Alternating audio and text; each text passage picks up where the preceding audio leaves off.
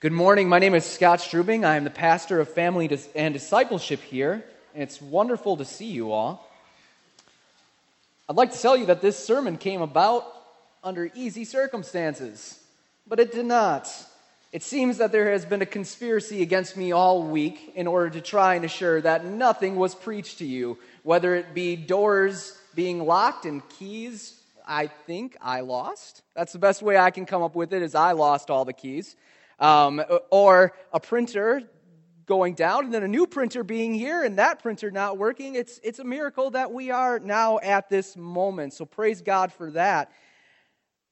But as we were going through this week, I started to think of harder things because it's just a locked door. It's just missing files. It's just a copier not working properly. These are little things must be more difficult things in everyone's life.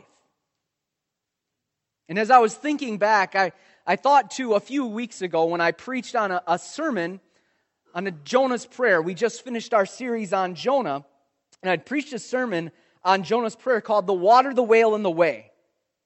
And in one of the points, we were talking about people who are just kind of floating, almost sinking, and, and struggling to know what is happening next. And I left that sermon feeling generally comfortable.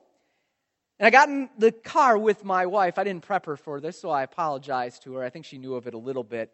Hannah is wonderful. I love my wife. I am blessed to have my wife. She is an amazing help. She does so much in our family. She's great with our daughter. She challenges me. She is not fun to be in the car with after you preach a sermon. She's blushing, but it's true. Because Hannah asked the question that the dark corner of my heart asks after a sermon. The question is, why didn't you say that? Oh, that's a terrible question to ask after you preach. Why you didn't say something and then, more to that point, what about that person? And I, I love my wife because what she was asking was not a critical question for me, it was a critical question for her going forward with the subject. But at the same time, when I hear the question, what comes to my mind is first the response I want to give rather than weeping. It's, um, hmm, I don't, I don't, I, I don't know. It really, what's going on inside is failure, failure, failure. You're a failure who's failed. But so that was what had happened. Hannah asked me very specifically, you know, what do you say to someone who's floating, someone who is seemingly drowning, someone who is struggling so hard? What do you tell them? And I didn't have the answer in that moment. And I think I'd kind of given a little bit of the answer but I didn't have a clear answer for her in that moment. And so I just kind of proceeded thinking upon that.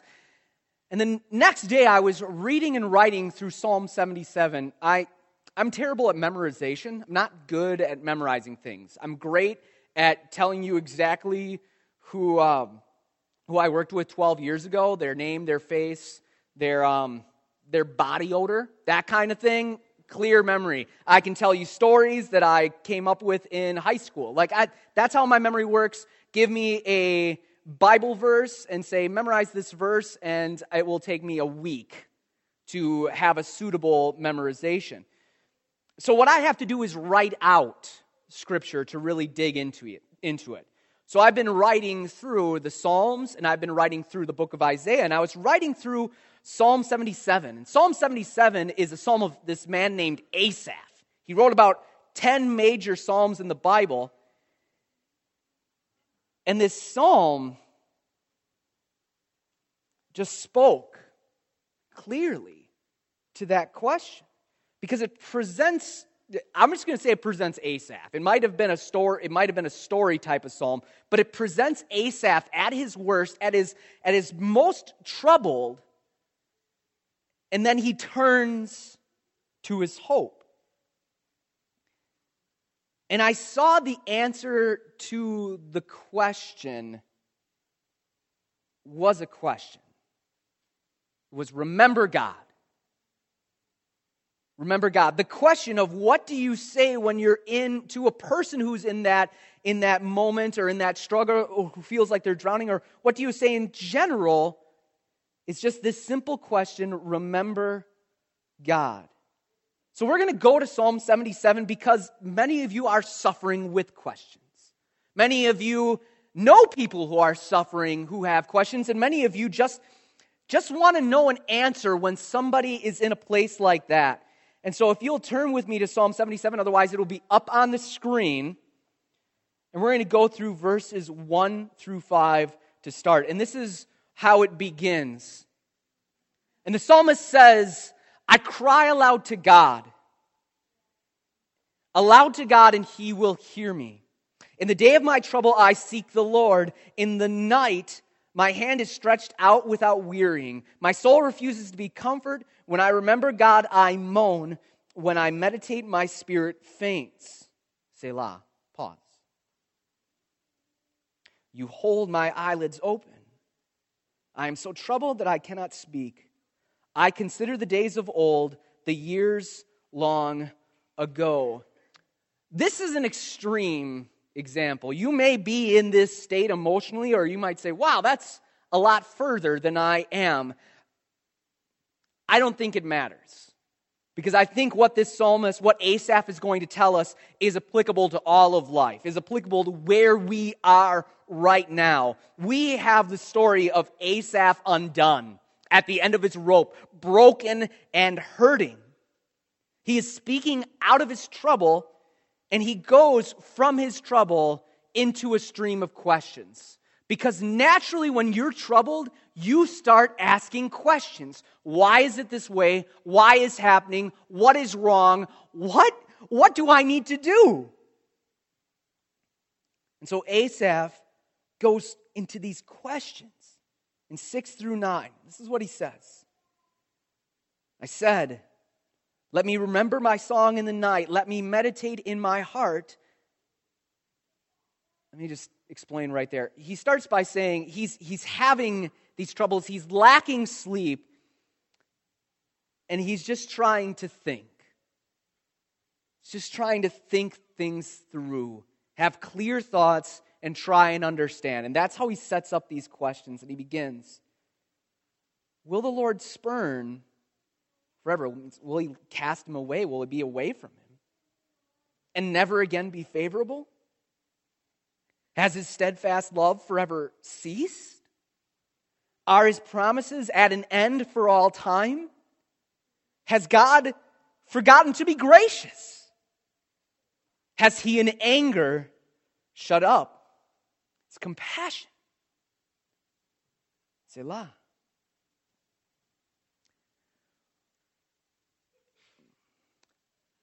You might have those questions in your life right now, or versions of those questions. You might be asking something like that, but that, not that specifically.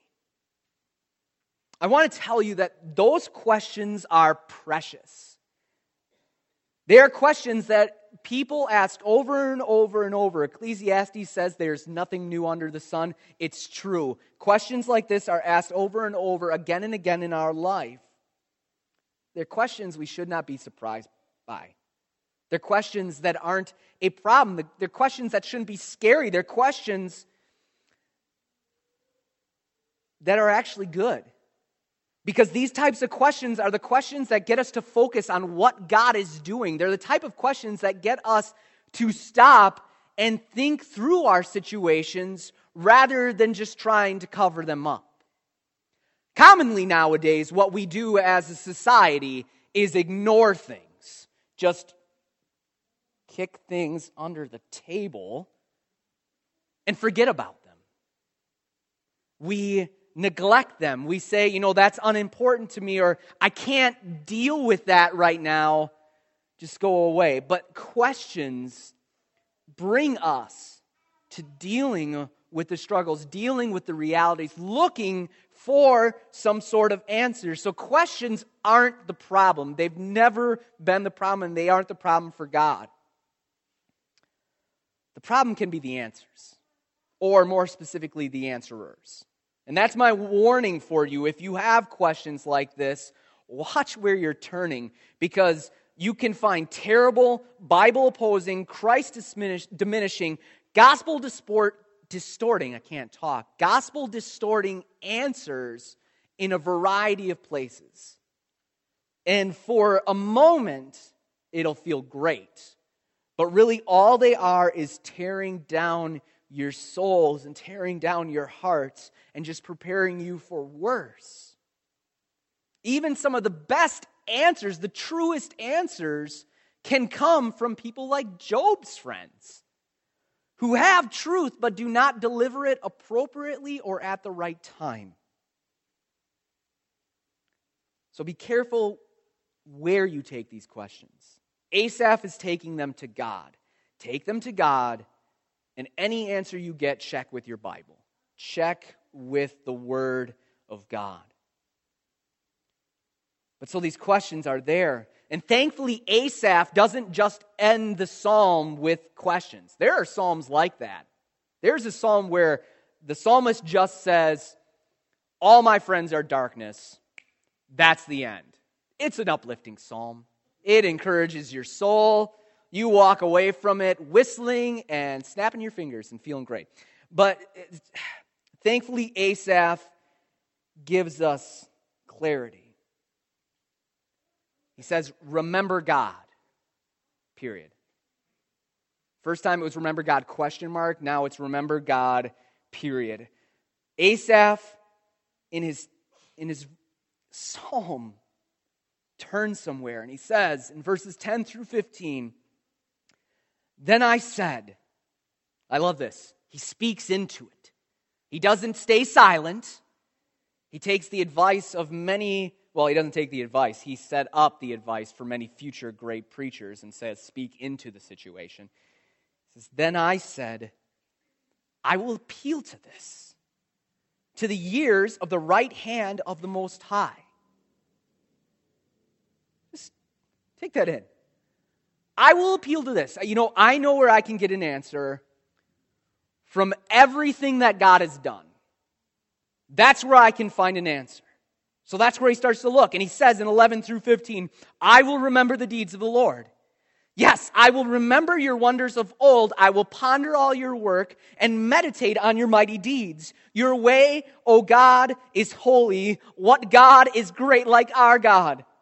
You are the God who works wonders. You have made known your might among the peoples. You with your arm redeemed your people, the children of Jacob and Joseph. Selah.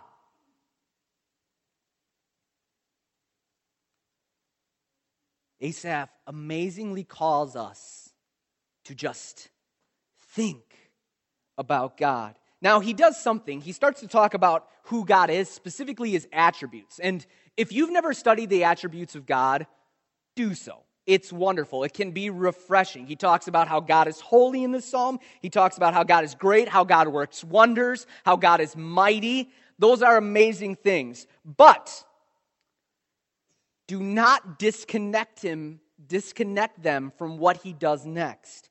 He specifically calls forth the attributes, but he doesn't stay in an abstraction. He goes to specifics He says, I know this about God because God has done this. An example of this in my life is watching my daughter cry. She cries pretty often. She's just about to turn one tomorrow, and she cries. And she specifically wants mom. Now, you can give her tastes of mom, like, hey, here's a picture of mom. No, that's not acceptable. Or, you know what? Mom is calling from the other room. You hear her voice, right? No, that's not acceptable. I need to be picked up by mom. I need mom right here. I need the specific reality, not the abstraction of voice, not the abstraction of a picture, and not the abstraction of a concept. I need mom. We need God in specifics. We need to know what he's done, why he's done it, and why he continues to do it. We need to be reminded of who God is. And so Asaph goes into a specific story. We're not going to go there, but he goes to a specific story of the Red Sea, of the Israelites crossing the Red Sea, of the nature of the water and the wind and the lightning, and all these things to point to a God who is faithful, who took them to the edge of the sea and says, You think I'll stop here? No, I'm taking you all the way home. We're not going to go there because I want us to see a principle for our lives to take forward. Because for Asaph, he finds the answers for life in God's activities. What God has done is telling Asaph what God will do. What God has done is telling us what God will do. And I want us to do so by looking back just on Jonah one more time. And rather than preaching through Jonah, I just want to share something with you from this week. I was trying to figure out how to explain everything, how to go from one series into another. Dave had that excellent video to explain our upcoming sermon series. Awesome. We just did the Jonah series. Awesome. I have this little tiny island right here today to try and teach you something. I don't like islands. I don't, I don't like I, I don't like being on boats like Dave was on. I would prefer to be on a mass of land, on a continent. Give me a continent of scriptures and it'll go great. But so I just want to use Jonah to propel us into our next series, which we're going to do right now. And rather than just go to Jonah and read it all to you, I want to share something with you. Um, the first thing is a resource that we are starting to use here at Crosspoint. We're using it specifically with the children's ministry, and it's called the Bible Project, and there's a picture of it on the screen. There's actually two parts to it. The Bible Project, on the back of your sheets, is this little picture, and it's a diagram of the whole book of Jonah. This is what we've started to take the kids through. They're actual videos that teach the whole book and give major concepts and major themes at this website and on YouTube called thebibleproject.com. I love this website because number one, it's beautiful. Or I'm sorry, it's, it's biblical. That's the most important thing for a pastor. Things are biblical. You can teach us beautiful things all you want, but unless they're biblical, they're not helpful. But number one, it's biblical. Number two, it's beautiful. Number three, it's approachable. It's very easy to use. And number four, it's free. Oh my goodness, people. This is free. They post everything for free. All of the pictures, all of the videos, all these documents. They have breakdowns of every single book of the Bible in nine minute videos that you can watch over and over again and even download. They can be PG 13 because the Bible is PG 13. So we're very careful to show your kindergarteners only the ones that are acceptable, just in case you're worried. So if you're going to show them the First Corinthians video, forewarning, remember that First Corinthians talks about a three letter word as the X. So, just so you know, I know some of the kids can spell, but so that is in there because it's teaching them about the, the deep, deep down dirty truth of the scriptures. At times, it's the reality of a fallen world. But so we've been using this, this series, and in the series, something popped out to me as I was watching the video in preparation. It was Jonah's sermon. And there's a little diagram on it that, that I probably couldn't see it very clearly. But it talks about Jonah's sermon and how Jonah simply said, Yet 40 days and Nineveh shall be overthrown. This video pointed something out to me that I'd missed in all of my study, all of my preparation, all of my reading of Jonah. And it's that the word overthrown here, overturned, actually has multiple meanings.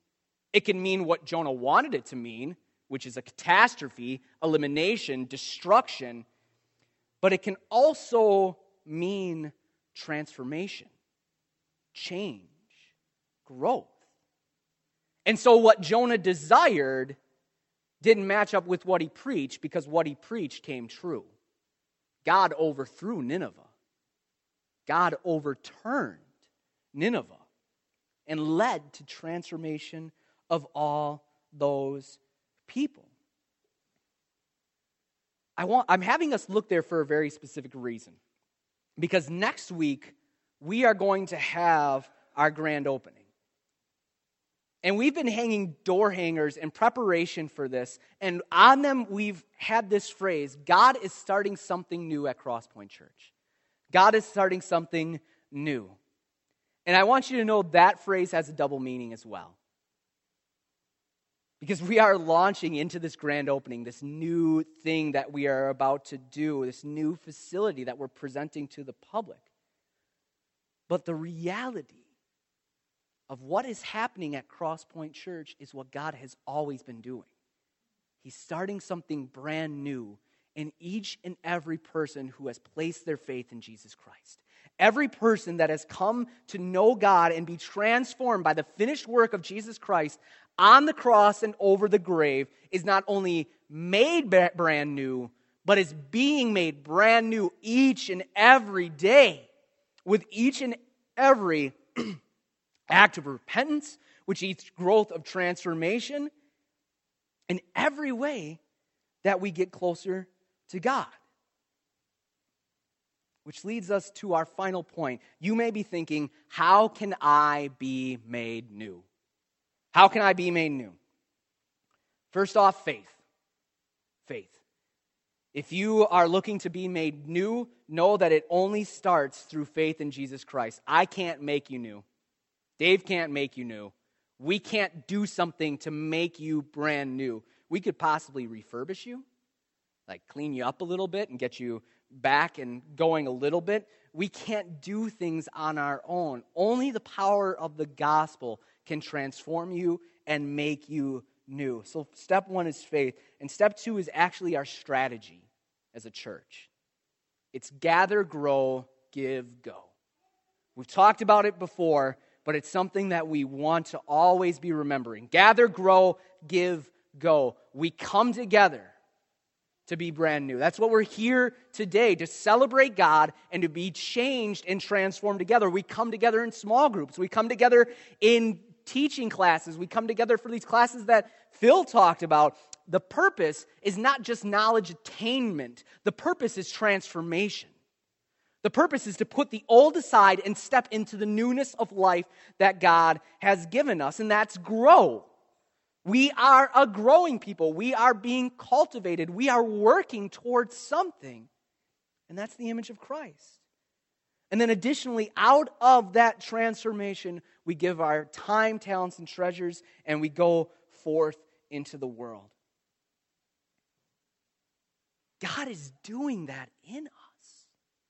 And those things, what we just talked about, are the answers to the questions that Asaph had. And you'll say, How? How are those the answers to the questions? And this is where, if I was feeling mean, I would just stop and walk away. But I'm not.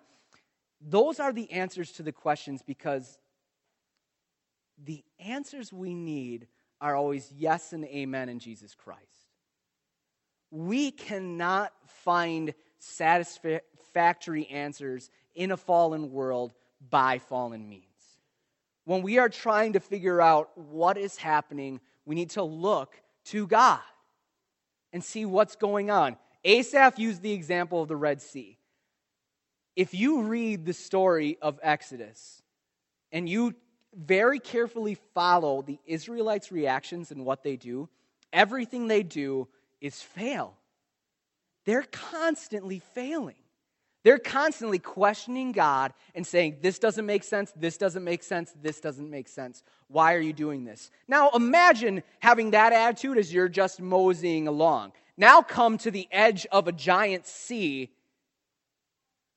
and try and evaluate what's happening next. That's what Asaph was pointing at. The fact that they got to the Red Sea and they said,